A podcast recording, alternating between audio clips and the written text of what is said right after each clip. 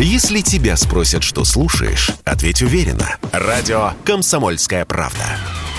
Ведь Радио КП – это эксклюзивы, о которых будет говорить вся страна. «Война и мир» – программа, которая останавливает войны и добивается мира во всем мире. Ведущие Дмитрий Гоблин-Пучков и Надана Фридриксон. Ну что, всем добрый-добрый-добрый вечер. А, в эфире радио «Комсомольская правда» Надана Фредериксон и Дмитрий Пучков. Дмитрий Юрьевич. Здрасте, здрасте. Как вам там без меня-то было, а? Непросто. Непросто. Непросто да. Но эфир-то вам понравился? С Без Иваном вас? Панкиным, да. Ну, Иван молодец, растет непрерывно. А. Молодец. да. Слушайте, а я знала, что вы диктатор. То есть соглашательство вы теперь, понимаете, записываете в растет. Нет, это разумная, взвешенная позиция. Так, на мой взгляд, правильно. Вот. Ох, лукавый человек, опасный лукавый человек. Слушайте, ну ваши таланты давайте э, в дело применим. Тут, знаете ли, новость. С Азовстали вывозят раненых украинских военных по договоренности сторон. Открыт гуманитарный коридор, и более того, проходит информация, что украинским военным оказывают необходимую медицинскую помощь. В общем, что Россия обещала и заявляла, полное соблюдение Женевских конвенций, медицинская помощь, все это на практике и реализуется. Хочу вас спросить, как вы считаете, вот эти персонажи, Волына, Калина, заметьте, про- Колына. да, Прокопенко не перечисляю, потому что есть у меня ощущение, что он уже не там. Он уже где-то вот в другом месте, но это мои ощущения. Как вы считаете, вот эти персонажи готовы же плюнуть в сторону Банковой и тоже сдаться? Не знаю, там, по-моему, уже в другой плоскости все это лежит. Они не хотят сдаваться, и, как мне кажется, сдаваться не намерены. Большинство, во всяком случае. То есть, это же и этот их полк Азов, это же аналог СС.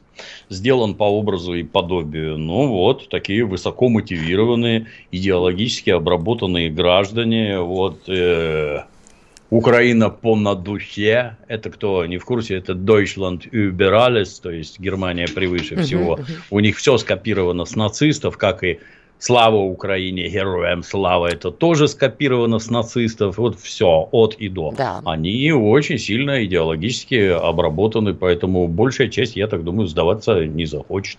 И раненых-то, скорее всего, они спрашивают, как ты там хочешь, не хочешь. И Вот пальчиком в ум- рамку так, да, да, да, да. спрашивая. Ум- умрешь, не умрешь, там, туда-сюда, вот такое. Да, там забавно смотреть, когда, когда у них там какой-то мегафотограф нафотографировал, и тут на костылях здесь там с рукой, тут с аппаратом Илизарова. Мне сразу интересно опытным глазом, это кто у вас там такие операции-то производит, хотелось бы узнать.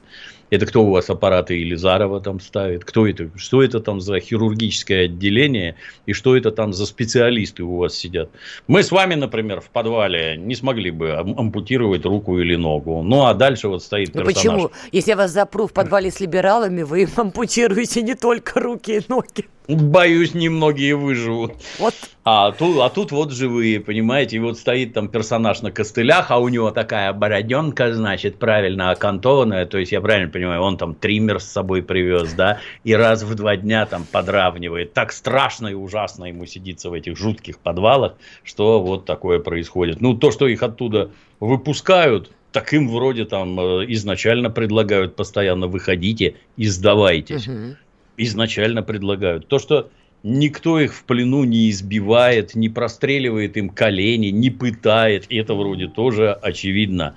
Российская Федерация ведет себя прилично и законы соблюдает, в отличие от них.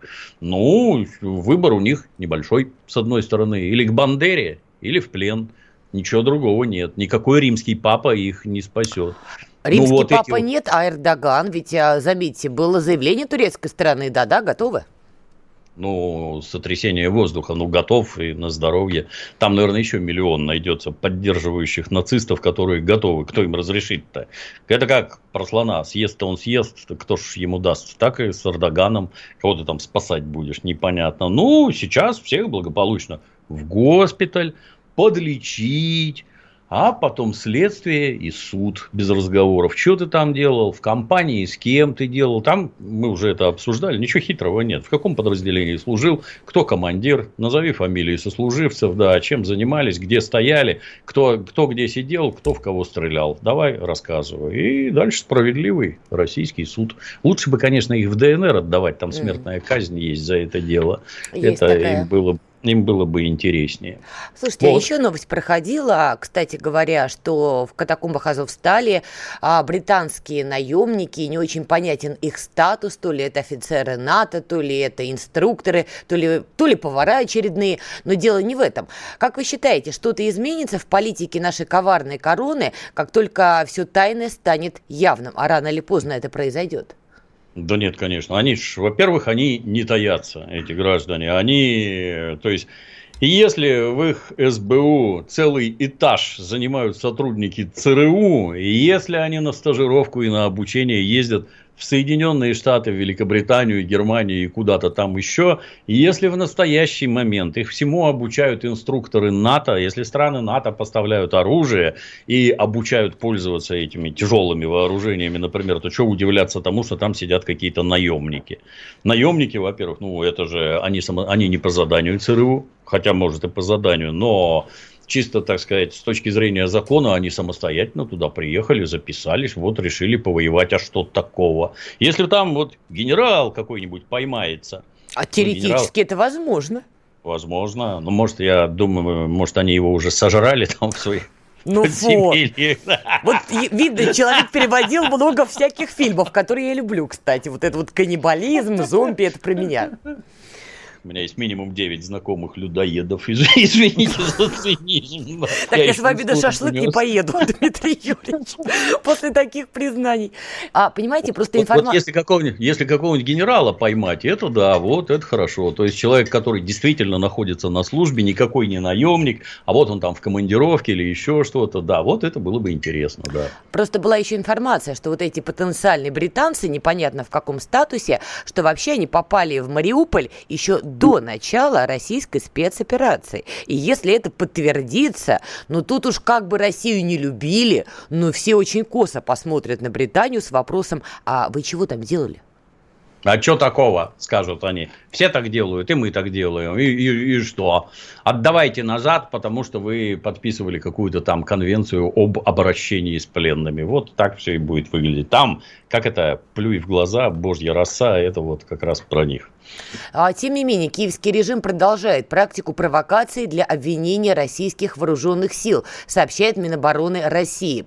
Значит, попытка обвинить Россию в якобы применении отравляющих веществ. И вот сегодня в полвторого дня на ферме, расположенной в полутора километрах северо-западнее населенного пункта Мазановка, спецслужбами Украины был произведен подрыв заблаговременно заложенного фугаса, усиленного накладкой до одной тонны аммиачной селитры, отмечают в Минобороны. И также отмечается, что в результате взрыва образовалось ядовитое облако высотой 1 километр, которое сместилось в сторону Краматорска. Как можете прокомментировать?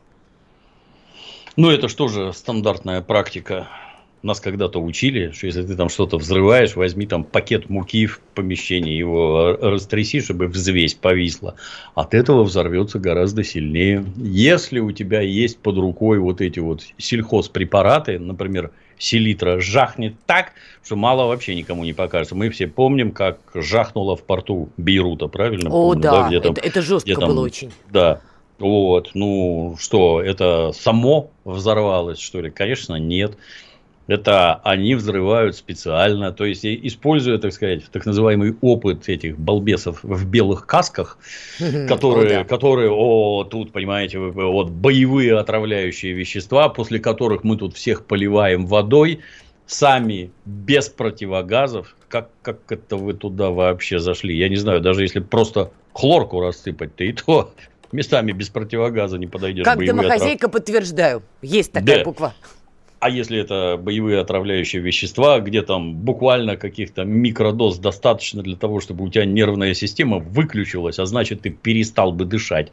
Не, нормально все, из шланга водой полили и все хорошо. Это ж э, всему учат их граждане из ЦРУ. Они сами, конечно, сообразительные, но вот то же самое, что происходило в Сирии, как террористы из ИГИЛ – например, располагают тяжелые вооружения в жилых районах, возле жилых домов, школ, больниц, детских садов. Вот то же самое делают и украинцы. Вот эти герои, они же у них герои, этот Азов это герои сплошные, которые как террористы вошли в город, перекрыли все гуманитарные коридоры, и когда вот сейчас вот их как крыс поганых загнали в подвал, а теперь они просят экстракции. Экстракции. Уже докатились до того, нацистские рожи, что коммунистическое правительство Китая просят их вызволить. Есть такое, да.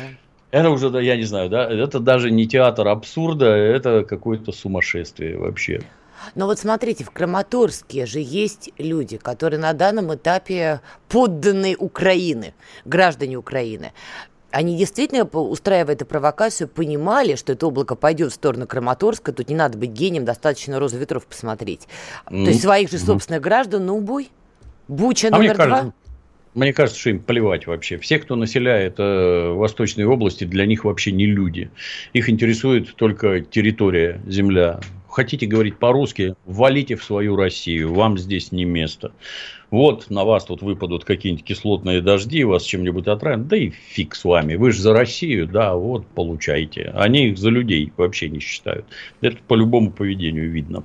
Мы продолжим эту тему как раз после короткой рекламной паузы, потому что радио «Комсомольская правда» надо тоже, знаете ли, на что-то жить и на Дану кормить.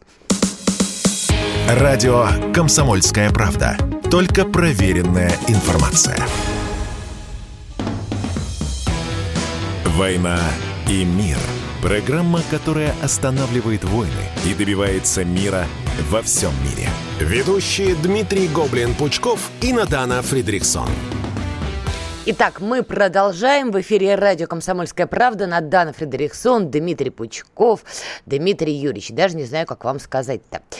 Макдональдс ушел, но дело его живо. Я так понимаю, все-таки в июне под новым брендом. Это прекрасная забегаловка здорового образа жизни, такой жирная, сальная, текущая по рукам. Вот это все вернется к нам. Хорошо ли это, Дмитрий Юрьевич? С – свобода или С – обжорство? Я думаю, что оно никуда и не уходит. В общем-то. Оно это. Вот я тут на прошлой неделе два раза в Москву ездил. И оба раза и на... Меня проигнорировали, да, я в курсе. Мы потом об этом поговорим. Я бегом. Вот. Э, и на Ленинградском вокзале, и на Московском вокзале самые здоровенные очереди стоят в Макдональдс. Что-то того он работать не прекратил, вывески не снял. При этом, а, сколько народу там задействовано, ну, я не знаю, наверное, десятки тысяч человек. 62 там тысячи, раб... дай бог памяти, О, суммарно. Они, они там что-то выращивают, закупают, готовят, э, обслуживают э, население. И, в общем-то, население, по-моему, с удовольствием ходит и ест. Полезно это, не полезно, ну, гражданам объяснить затруднительно. У нас-то тоже все, это, это ж надо додуматься есть котлету с хлебом. Я все время впадаю в недоумение. Я всю жизнь ем котлеты с хлебом. И макароны с хлебом тоже. Ну ел. фу, ну фу. Все, в Италию вас не пустят. Такое оскорбление не простят. Я исправился теперь, да. Тогда были макароны, сейчас спагетти, спагетти совершенно другие, да. И хлеб не едим. Ну, едят и едят. Конечно, в Америке все это называется интересным термином junk food, то есть мусорная еда. И нормальные люди такое не едят вообще. Но раз, так сказать, определенным социальным слоям это нравится, ну, ешьте на здоровье. Я так думаю, что постольку, поскольку у нас кругом капитализм, то вот эти вот жуткие совершенно политические решения, прекратите вот это, прекратите вот то, не будем торговать здесь, обрежем вот это, то людям-то, которые просто зарабатывают деньги. Вы чего сюда лезете, ё-моё? Дайте нормально работать, как бы говорит этот самый Макдональдс. Ну и если нельзя, хорошо, сейчас мы переназовемся, Сейчас мы тут немножко реструктуризируемся и будем дальше торговать и получать деньги. Нет, я нет, они продают бизнес, э, Дмитрий Юрьевич. С того, что я прочитала, они продали кому-то в России свой бизнес. Ну, тоже хорошо. Переназовут, сделают немножко иначе, все это русифицируют и будет точно так же и дальше работать. У меня вот Я... вопрос. Да. А чего вы-то бургерную свою не откроете? Бургер Гоблина. Ну, слушайте, прекрасно. Если Ой, половина да. ваших подписчиков будет ходить, слушайте, вы миллиардером будете. Будут, конечно, но самому невозможно. Я пытался, то есть это ресторанный бизнес, это все крайне специфически, я такое не умею. Вот. У вас Было есть бы... Дементий. Дементий обеспечивает мою жизнедеятельность. Он не может ни на что отвлекаться. Вот скромный человек. То есть Тимати там открывал свои бургеры, это норм. Там скоро лоза что-нибудь откроет, понимаете? А вот Дмитрий Юрьевич не подхватил бургерную инициативу. А зря, кстати говоря, я думаю, ваши бы бургеры пользовались бы успехом. Ладно, давайте от еды к делам нашим насущным. Тут прошел саммит ОДКБ. И все это, естественно, происходит на фоне сообщения о том, что Финляндия и Швеция оперативно, ускоренно будут вступать в НАТО. По крайней мере, Столтенберг заявлял, что он сделает все возможное, чтобы Финляндия и Швеция стали членами Альянса как можно скорее. Давайте по порядку. Начнем с Финляндии и Швеции. Как вы считаете, во имя чего вдруг они решили разменять свой нейтралитет, который соблюдали долгие-долгие годы? Ну, понятно, что никого ничего там не напугало. Понятно, что Россия ни на какую Финляндию нападать не собирается, и Финляндия это прекрасно понимают. Как вы считаете, зачем им это понадобилось? Затрудняюсь сказать. То есть у Соединенных Штатов Америки какие-то настолько могучие рычаги воздействия, с одной стороны, что никто не может противостоять, даже Германия, например. То есть это, скорее всего, инструменты финансового воздействия, что не будешь делать, что говорим, мы тебе так руки выкрутим, что ты без рук останешься. Тут можно понять. С другой стороны, такие страны, как вот эти, наша Прибалтика, бывшая Польша, там к власти приведены элитки, внутри которых граждане видят как я понимаю, для себя личную выгоду от сотрудничества с американцами, что вот лично им будет лучше. В Финляндии, как мне кажется, ровно такая же ситуация. То есть Никто финский народ, обратите внимание, под крики о демократии, никто финский народ не опрашивает. То есть, вот вчера вы были нейтральной страной, а завтра к вам прилетят русские ядерные заряды. Как вам такое? Товарищи финны. Вот если их вот об этом спрашивать, то количество желающих вступать в НАТО резко поубавится. Финны, кстати, это вообще редчайший образец здравомыслия. Если они до войны, например, ведомые там откровенными финскими нацистами, там, друзьями Гитлера со всех сторон, вы, так сказать, копили злобу, вынашивали планы, что хорошая Финляндия, она до Урала должна быть, в общем-то. С немцами договаривались. Маннергейм э, не то сам на день рождения. Гитлер приезжал к нему, его с днем рождения это, поздравить замыкал блокаду Ленинграда с севера, этот самый Маннергейм. То есть, принес такое количество бед и горя на нашу землю. Но как только дошло, так сказать, до финала, его дружок Черчилль тут же начал ему строчить письма. Дорогой маршал, не хотелось бы по итогам войны увидеть вас на одной скамейке с Адольфом Гитлером. Давайте ругайтесь срочно с немцами и это, гоните их из своей Финляндии. Он выгнал. Закончилась война, финны выплатили все репарации. Обратите внимание, что-то мы их захватывать и присоединять к себе не стали, потому что не нужны. Выплатили все репарации, и дальше они крепко с нами дружили. Их на Западе все время обзывали розовыми, что типа вы вот не красные, но розовые. Mm. Солженицына не печатают, против Советского Союза не выступают. Вот такие, ну, с одной стороны мелочи, а с другой стороны, они же торговали у нас была такая организация, например, Ленфинторг. От нас тут близко, 120 километров, мы же все время тесные контакты поддерживаем. Вот Ленфинторг. Ну вот у них внутри контор, я не знаю, по-моему, только дверные ручки не из золота были. Так хорошо они на Советском Союзе наживались. Прекрасно все было. Мы гигантский сосед с бесконечными ресурсами. Мы вам электричество, газ, керосин, все, что хотите. А взамен этого давайте просто дружить. И вдруг, вот на ровном месте абсолютно, а давайте-ка мы вступим в НАТО. Ну, давайте, вступите. И дальше электричество выключат, газ подорожает, керосин продавать не будут. И мы посмотрим, как ваше счастье европейское внезапно образуется. А это же, вот вы знаете, я это, за кордон-то достаточно много ездил раньше. Вот первое, что бросается в глаза, когда бегаю по этому самому закордону. А. Безумно дешевая еда. То есть, если ты вот, ну, как это принято сейчас, на машине приехал там в субботу, я не знаю, или когда, затарил полный багажник и увез, не бутылку там на улице питьевой воды купил, а палету условно, то на улице бутылка там доллар стоит, а в магазине 10 центов. Вот, то есть, разница в ценах вот такая. Чудовищно дешевая еда и очень дешевая модная одежда для молодежи, условно так сказать. Поэтому вот мы сытые только что, красиво одетые, давайте развлекаться, приятно проводить время, у нас деньги на это есть. А вот теперь давай вот эта вот еда больше не будет у вас дешевой, представляете, потому что газа у вас нет, удобрений у вас нет, и все это подорожает, вон как у этих в Иране хлеб уже там мучные изделия, говорят, на 500% подорожали. Да, жуткие кадры из Ирана да, приходят, там да, погромы. Да, да. Но, Дмитрий а, Юрьевич, в Иране это следствие санкций затяжных на страну. Естественно, да. Но так и у этих все подорожает. Все подорожает абсолютно. И все вот эти вот сказки про какой-то там средний класс, у них же кругом там средний класс, который прекрасно себя чувствует вдруг оказалось, что он себя прекрасно чувствует, потому что газ дешевый из России идет, и керосин дешевый, а теперь не будет дешевый, потому что американцы заставят вас отказаться от всего русского, а дальше русские нацелят на вас свои ядерные ракеты, ну и привет, зачем вам это? Как так получается, что во главе страны стоят какие-то идиоты, которые ввергают эту страну в какие-то вообще абсолютно нехорошие беды. Ну, финнов только поздравить, и шведов вместе с ними тоже. Да, для меня это тоже была большая загадка, и вы, кстати, разделили в этом смысле мои подозрения, что американцев, видимо, ну, какой-то колоссальный козырь, а именно, что да. они угрожали санкциями в случае, скажем так, нежелания быть членом да, НАТО. Да, да. Это действительно для них важный шаг, чтобы сохранить авторитет НАТО. Мы же помним, даже Макрон говорил о смерти мозга НАТО, и вообще, в общем, общем, Альянс понес серьезные репутационные издержки даже еще в эпоху Трампа. Поэтому такое расширение, ну да, это важная история, новые рынки для вооружений и прочего.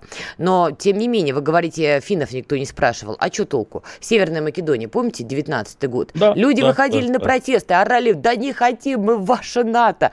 Не Надо, поможет, сказали да. им да, да. А тут вы обратили внимание, как Лизавета Трасс, которая британская, да, да, да. она уже там сказала, что этот замечательный мирный блок НАТО, им бы надо еще и в Юго-Восточную Азию, чтобы там за порядком смотреть. Об- оборонительно, по всей видимости, за Китаем присматривать. Надо расширяться еще и туда. Молодцы молодцы. Потом будут изумляться, кто это пихает весь мир в войну. Не, ну это действительно уже концепция весь мир э, в труху, потому что вы абсолютно правы. Даже Финляндия сильно ощутит на себе все последствия этого решения. А у нас тут еще как бы и голод не за горами в Европе, о чем сами немцы говорят, собственно.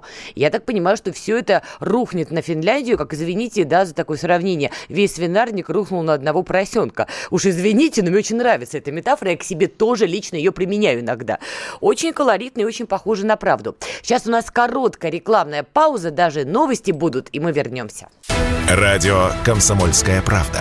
Срочно о важном. «Война и мир». Программа, которая останавливает войны и добивается мира во всем мире. Ведущие Дмитрий Гоблин-Пучков и Надана Фридриксон. Итак, мы снова с вами продолжаем. В эфире радио «Комсомольская правда» Надана Фредериксон, Дмитрий Пучков. Ну что, Финляндию обсудили, Швецию обсудили, они идут в НАТО. И на этом фоне прошел саммит ОДКБ. Часть уже прозвучала в новостях из того, что говорил президент России Дмитрий Юрьевич. Но вот по поводу биоугроз, да, биологического оружия. Как вы считаете, а каков мог быть конечный план Пентагона? Развязать биологическую войну а, вот на, против России на европейском континенте? Так это так или иначе до Америки бы дошло. То есть какой-то странный суицид или что? Когда-то давно в Советском Союзе выходила такая газета «За рубежом», так называемая толстушка такая, толстенькая. Там постоянно коварные планы разоблачали. Наши большевики постоянно были на страже и про всякие ужасы, э, так сказать, излагали. Что самое смешное, что все, что они писали, оказалось правдой. В этом весь ужас. Тогда казалось, что это какая-то бестолковая пропаганда. А Паранойя такая, нет. да? Да, и вот тогда, значит, я прекрасно помню, там была такая заметка про ЮАР, что в ЮАР ведутся исследования э, формулировку не помню, там о создании типа, типа условно скажем генетического оружия, расового, так сказать, что изыскиваются болезни и всяких возбудителей, которые, например, для чернокожих смертельные, либо страшно опасные, либо смертельные. А для белых, ну, как тяжелый грипп, например, или легкий грипп, наоборот. То есть белый от этого почихает, а чернокожий умрет. Ну, это совершенно точно, что они такие исследования вели. И когда вот наши начали говорить о биолабораториях, захваченных на Украине, угу. где напрямую говорится о том, сколько они брали крови у жителей Украины, для чего эти образцы они использовали, для чего они их куда-то отправляли. И это совершенно конкретно, как мне кажется, это для разработки, скажем так, каких-то этих вирулентных заболеваний, которые, соответственно, действуют только на людей вот с определенным там определенной гаплогруппы. Сейчас я углублюсь туда, где ничего не понимаю. Но типа вот славяне помрут, а немцы почихают. Вот для этого, наверное, оно же опасно. То есть, когда говорят, например, что, опять в дебри углубимся, что если какой-нибудь коронавирус, это специальный боевой вирус, ну, как-то боевитость его сильно преувеличена, хотя бы 70% больных умирало бы, тогда понятно, что он боевой. А тут в другом вопрос, а свои, если заболеют а, американские, точно так же 70% умрет. Таким пользоваться нельзя. Поэтому разрабатывается что-то такое, что опасно для чужих и безопасно для своих.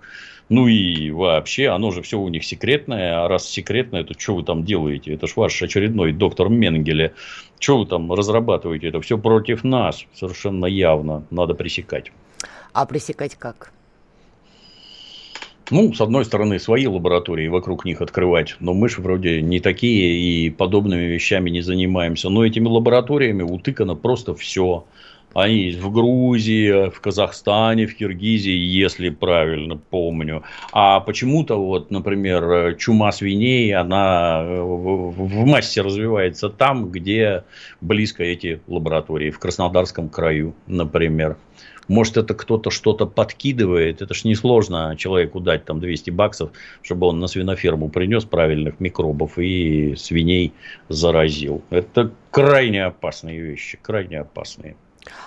А вот вы знаете, наблюдение по ковиду. Я не знаю, из лаборатории он или природного происхождения. Я думаю, нам еще предстоит все это выяснить. Но так или иначе, у природы нет психологии жертвы. Если кто-то ее начинает насиловать и создавать какие-то искусственные боевые вирусы, поправьте меня, может быть, я не права, может быть, изначально они будут работать, как задумывалось, выкашивать только чернокожих или только азиатов или только евреев, неважно, да, но потом он начинает мутировать, природа начинает свирепеть, когда ее так насилуют, и он все равно начинает выкашивать этот вирус уже всех без разбора. То есть те же американцы рано или поздно доиграются, что и по своим. Ну, когда это будет еще, и как там, либо Ишак поймет, помрет, либо Падишах, а тем временем мы будем решать какие-то свои вопросы. Когда показывают, что вот на Украине там какие-то эти беспилотные летательные аппараты, а к ним некие канистры для распыления аэрозолей с них.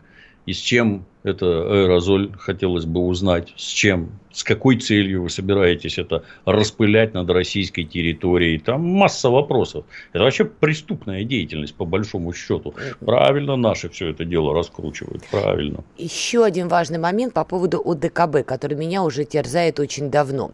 Понятно, что многие говорили и оправданно говорили, что, по сути, организация мертворожденная на бумаге, только события в Казахстане в начале 2022 года ну, показали, да, что ОДКБ вроде как может реагировать на вызовы, хотя мы тоже прекрасно помним, как в той же Киргизии тут же нарисовались какие-то няшные мальчики-девочки с плакатиками «Не надо вмешиваться в события в Казахстане». Ну вот это вот все. И сейчас мы не видим, чтобы ОДКБ, например, ну как-то поучаствовала, например, в российской спецоперации на Украине. Тем более, вот мы, мы сейчас говорили про биолаборатории, да, они же не только России угрожали на территории Украины, они всем угрожали. На постсоветском пространстве так точно. Как вы для себя объясняете, что не так с УДКБ? Ну, во-первых, как я понимаю, я не знаком толком с документами этого самого ОДКБ, но я так понимаю, что помощь оказывается на территориях стран, которые заключили договор. То есть, если Россия, Казахстан, Армения заключили этот договор, то на территории России, Армении и Казахстана оказывается помощь. Там, кстати, я бы не сказал, что это там что-то на бумаге, потому что когда начались безобразия в Казахстане, туда прилетело такое количество самолетов, которые привезли такое количество личного состава. Я когда-то служил в этой самой военно-транспортной авиации и неплохо представляю, какие усилия нужны для того, чтобы столько самолетов собрать, заправить, еды нагрузить, личный состав, технику и туда уволочь. Это я бы сказал, войсковая операция размаха советского, что для нас сейчас вообще не характерно. То есть, да. Я привела пример решение... Казахстана. Но в Беларуси, да, например, спор... не помогали. Когда вот события известные были, да, когда Лукашенко, извините, чуть там чего-то такое не сделали политическое, да, и он был вынужден с автоматом ходить, ОДКБ да. не вмешалась. А он не просил. Но все, кому надо, все стояли на границе и ждали приглашение. Без приглашений мы никуда не ходим пока что, вот кроме Украины. Ну и то туда НАТО пригласило, получается, а к Лукашенке нет, не надо. То есть, если официально не обращаются, мы не можем туда самостоятельно лезть и чего-то там помогать. Не, оно есть, оно работает, но в спецоперации на Украине нет, они участие вообще не должны принимать в моем понимании. И их туда никто не зовет. Мы самостоятельно там справляемся. Обратите внимание, что та же самая Белоруссия, войска их участия не принимают никакого. То есть белорусский контингент туда никто не вводит. Не надо, сами справляемся. Нет, сами справляемся-то здесь, я с этим не спорю, но просто смотрите, даже, например, Никол Пашинян, да, мы же понимаем, что по ряду вопросов, скажем так, его видение коллективной безопасности может отличаться от нашего видения коллективной безопасности. То же самое Такаев. Его видение коллективной безопасности может резко отличаться от нашего видения. Не кажется ли вам, что вот эти внутренние противоречия между странами по вопросу коллективной безопасности и не дает УДКБ работать в полную ногу, а сейчас самое время. Ну, я думаю, время расставит все по своим местам. Особенно прекрасно вот упомянутый гражданин Пашинян, который пришел к власти на волне армянского Майдана. Замечательно. А тут, а тут вдруг, как председатель принимает решение о введении, так сказать, контингентов в Казахстан. Выглядело очень смешно. И какой-то он грустный при этом был гражданин Пашинян. Да, он грустит последние годы, там чего-то у него совсем. Хотя, собственно, это понятно, турецкие протоколы и, собственно, карабахские события, которые, мягко говоря, не в пользу Армении закончились. Это мы все наблюдали, это уже не секрет. Хорошо, по поводу вызовов. Экс-замглавы Минобороны Польши заявил о необходимости демилитаризировать Калининград. Как вам такие заявления нашей плотоядной Варшавы? Ну, прекрасно, да, это гиена Европы. Что-то ничего у них не меняется. Ну, попробуйте демилитаризировать. Я, я не понимаю, как они это делать-то собираются. Я тоже пока. Ну, вот, обычным, так сказать, путем бравые поляки напали на Калининград, я как-то не представляю. Этого сделать невозможно. Вовлечь туда НАТО, чтобы НАТО вот так же дерзко напрыгнуло и этого сделать невозможно физически. Ни, никто не может туда влезть и что-то там делать. Если вы хотите ядерный конфликт организовать, так вы первые в нем пострадаете. И Польша в том числе. Начнем отсюда. Ну, соответственно, что, сотрясает воздух. Но в целом наблюдать прикольно. Как вот все маски свалились. Никто уже ничего не скрывает. Уже ощерившиеся пёсьи рожи вокруг, там капающая слюна с клыков, там, а, а сделать ничего не могут. Выглядит безобразно. Безобразно. Ну как, а, Польша вполне может все-таки вот эту западную часть Украины под себя-то с клыками или без, но подмять. То ли целуясь, то ли кусаясь, но так или иначе, нравится, не нравится, спимая красавица или терпи в данном Это... случае. Это им так кажется. Это опять-таки сотрясение воздуха. Вот они там собрали какие-то контингенты у границы, вот там технику запередвигали, а что-то ничего не происходит. Обратите внимание. А российские Искандеры продолжают прилетать на все эти Львивщины, Тернопольщины и прочее. А они что-то ничего не делают. Как же так? Ну, пусть покривляются, побегают, а мы посмотрим пока. То есть, пока вы так с оптимизмом таким, да, хищным? Да, да. Блин, да. Пришла, ну Пришла что? пора платить по векселям. Опа, пауза. «Война и мир». Программа, которая останавливает войны и добивается мира во всем мире. Ведущие Дмитрий Гоблин-Пучков и Натана Фридрихсон. Радио «Комсомольская правда». Никаких фейков, только правда. «Война и мир». Программа, которая останавливает войны и добивается мира во всем мире. Ведущие Дмитрий Гоблин-Пучков и Надана Фридрихсон. Итак, мы продолжаем. С вами Надана Фредериксон, Дмитрий Пучков, и у меня к вам вопрос имеется. Хотела вас спросить еще на выходные, но подумала, это как-то неправильно с моей стороны наяривать-то вам в ночи вопросики, поэтому решила задать их публично в эфире в приличное время. Как вы относитесь к Марии Машковой?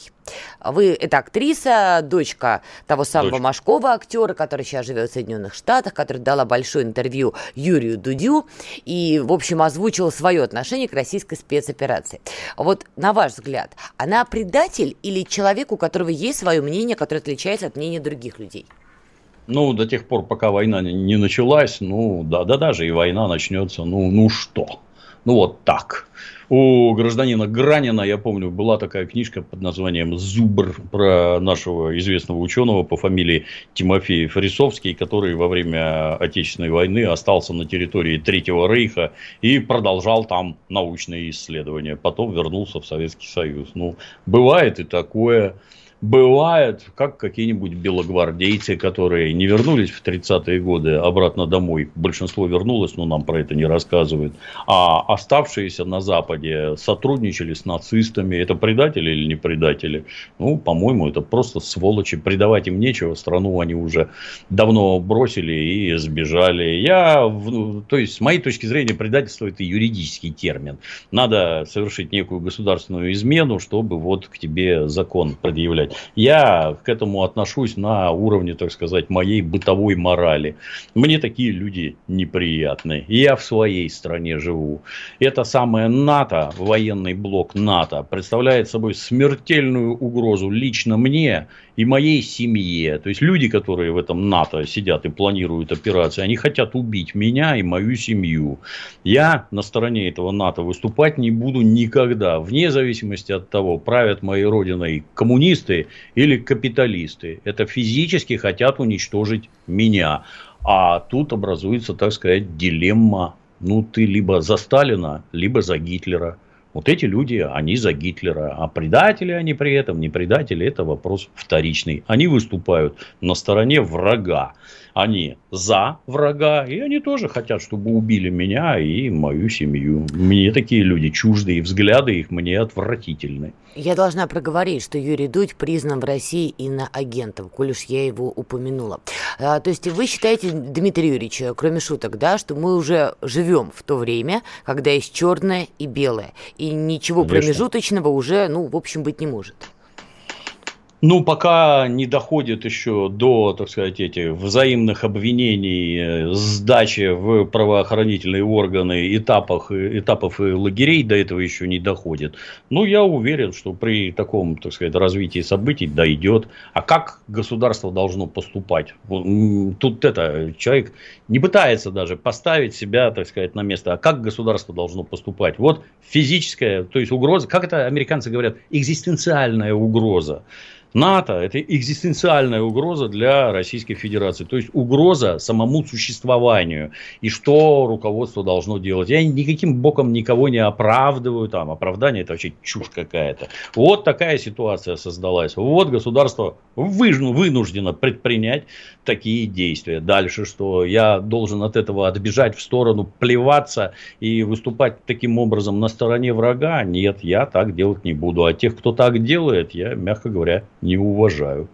А меня просто поразило то, что она рассказывала. Я не знаю, правда это или неправда это, но это было озвучено, в том числе Марии Машковой, что ей позвонил ее отец, актер Машков, а, и сказал, что немедленно приезжая в Россию, ты должна быть со своим народом и со своей страной. Конечно, такая формулировка, ну, меня по уху несколько все-таки резануло, потому что, ну, когда папа звонит дочери, такие формулировки, ну, я бы от своего отца, наверное, вряд ли бы такое услышала именно в таком звучании. Но после этого я подумала, слушайте, а не беременны ли мы, как Россия как общество, но той самой гражданской войной, про которую когда-то читали. Отец звонит дочери с такими заявлениями, дочь против отца, ну и так далее. Ну, естественно, тут нет ничего необычного. Есть такая замечательная книга Михаила Шолохова «Донские рассказы». Кто не читал, всем рекомендую ознакомиться. На что похожа гражданская война, когда брат с одной стороны, другой брат с другой, отец, сын, и во что это выливается? Ничего, к моему ужасу и всеобщему, наверное, ужасу, ничего необычного в этом нет. Это абсолютно естественный ход событий. Когда ты вынужден принимать участие во всей этой фигне. Если еще вчера мы там ходили одни на одни митинги, другие на другие собрания и где-то высказывали какие-то точки зрения, то рано или поздно, все это, к сожалению, как правило, рано, приходит к тому, что пора брать в руки автомат и решать вопросы уже военным путем. И это Печально, но деваться от этого некуда. Война уже идет, и, в общем-то, определись, чью сторону ты выбираешь. Вы допускаете, что вы согласны с тем, что Россия, видимо, уже беременна этой гражданской войной, я так поняла по вашему ответу. Вы допускаете, да. что она перейдет в такую же активную фазу, когда это не просто будет на уровне переписок и швыряния телефонов, а выльется на улицы со всеми вытекающими, втекающими и так далее? Руководство предпринимает серьезнейшие усилия к тому, чтобы этого не происходило. То есть, это в первую очередь, во-первых, это вопрос, как обычно, голода, когда нечего жрать, и все уже побежали с вилами на улицу и неких, так сказать, социальных потрясений. Социальных потрясений голода у нас нет, и социальных потрясений пока что не предвидится. То есть, э, я, во всяком случае, предпосылок к этому не вижу. А без этого, ну как, есть какой-нибудь это наш любимец Леха Навальный? Сколько там за Леху выступает? Ну, если кто и выступает, то только в интернете. Миллионы человек на улицу вывести нельзя. У нас же есть отличный пример. Э, Великая Октябрьская социалистическая революция революция. Как получилось? Миллионы людей с фронта, пришедшие, не желающие воевать нерешенные социальные проблемы. И вот этих миллионы людей, голод, отсутствие хлеба, давай сейчас вас всех на штыки поднимем. И если этого нет, то как-то вот с гражданской войной не очень получается. Хорошо или бог... плохо, что в России сегодня нет серьезной, серьезной во всех смыслах а, зубастой оппозиции? Потому что, с одной стороны, вроде как это необходимо для конкуренции и так далее, а с другой стороны, ну, той ситуации, которую мы сейчас имеем, опытные профессиональные политики действительно оппозиционной, могли бы воспользоваться. Так хорошо или плохо, что у нас этого нет? А как-то не получается. Я не знаю. Я... Дело в том, что я вообще не вижу таких политиков, Я вот тоже. именно политиков, которые бы вот э, вышли и сказали, вот это вот, вот то, что сейчас происходит, это все неправильно, вот этих вот людей надо убрать, а поставить туда нас, потому что вот наша программа, в рамках которой мы хотим сделать вот это, вот это, вот это. То, что говорит наша так называемая оппозиция, и называть это так сложно, они говорят ровно про одно, нужен государственный переворот. А дальше что? Ну, как-нибудь сообразим. Ну, такое, это, во-первых, никому не интересно, поскольку, поскольку, ну, большинство избирателей это все-таки взрослые люди. Ну, это фигня какая-то. А она почему-то вот за 30 лет так и не образовалась. Может, может, она нам вот в том виде, в каком пытаются преподнести, может, она и не нужна, в общем-то. Именно вот с криками про политическое переустройство. Может, нам для начала как-нибудь это развиться в индустриальном плане, нарастить жир, и вот тогда уже развалясь в кресле, можно себе такое позволить. Сейчас тем более нет, категорически нет. Вы размышляли, что вы будете делать, если гражданская война, правда, выльется на улицы российских городов? Ну, естественно, да. Оружие закупал, например. То есть надо организовывать оборону на местах в обязательном порядке. Сплачиваться с людьми, которые вокруг тебя живут. Там тех, кто способны переселять к себе поближе. В общем-то, надо это коллектив, охрана, оборона и прочее. Есть масса желающих, которые э, гражданам это тоже как-то не очевидно, что как только какое-то безобразие, масса желающих начнет сводить счеты в первую очередь друг с другом, тихо кого-нибудь пристрелить, зарезать и прочее. Вот к таким вещам, да, надо быть готовым. Кто-то придет вас раскулачивать. Например, у вас есть автомобиль Нива, а у человека нет. За это надо вас убить, а Ниву отобрать, имущество делить. Оно же все примитивное. Да, к таким вещам надо быть готовым. Ну, то есть э, вопрос, э, скажем так, вооружаясь в таких условиях, вы за себя или за страну будете? За страну в своем понимании? Знаете, как меня спрашивают, а вот, вот, вот когда вы проезжаете мимо поста полиции, вы потом мигаете? А, хороший вопрос, этим, да. Водитель, да, вы да, предупреждаете, что там милиция? Говорю, конечно, мигаю. Вы не поверите, я мигаю даже там, где полиции нет. Пусть нормально ездят все сволочи. Правила не нарушают. Хулиган. Хулиганье. Раз, ну, раз мигают, значит, на этом участке порядок и спокойствие. Если в моей семье и вокруг нее порядок и спокойствие, это только на пользу государству. Еще... Я никого грабить не собираюсь бежать кого-то там счеты сводить.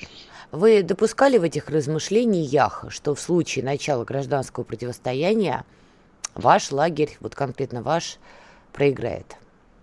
Конечно, всякое в этой жизни бывает. И что, выбирали Надо... столб или билет? Какие варианты? Ни, никаких билетов. Надо биться до последнего. Никаких билетов. Но если что, вы готовы к иллюстрации по Тинькову, когда он истерично кричал и учителей иллюстрировать, и судей иллюстрировать? Вот вы готовы попасть в список иллюстрируемых? Тинькову, ну, я, не, не я же этим руковожу. Не дай бог Тиньков придет к власти, ну да, придется как-то сопротивляться. Да, это печально. Ну, я тоже, кстати, за сопротивление, но столбик себе уже выбрала, ибо Москва очень похорошела при Собянине и очень много красивых столбов я себе уже подобрала. Все, друзья, услышимся через неделю. Чтобы получать еще больше информации и эксклюзивных материалов, присоединяйтесь к радио «Комсомольская правда» в соцсетях в отечественных социальных сетях. Смотрите новые выпуски на Рутьюбе, читайте телеграм-канал, добавляйтесь в друзья ВКонтакте, подписывайтесь, смотрите и слушайте. Радио «Комсомольская правда». Самая оперативная и проверенная информация в эфире и соцсетях.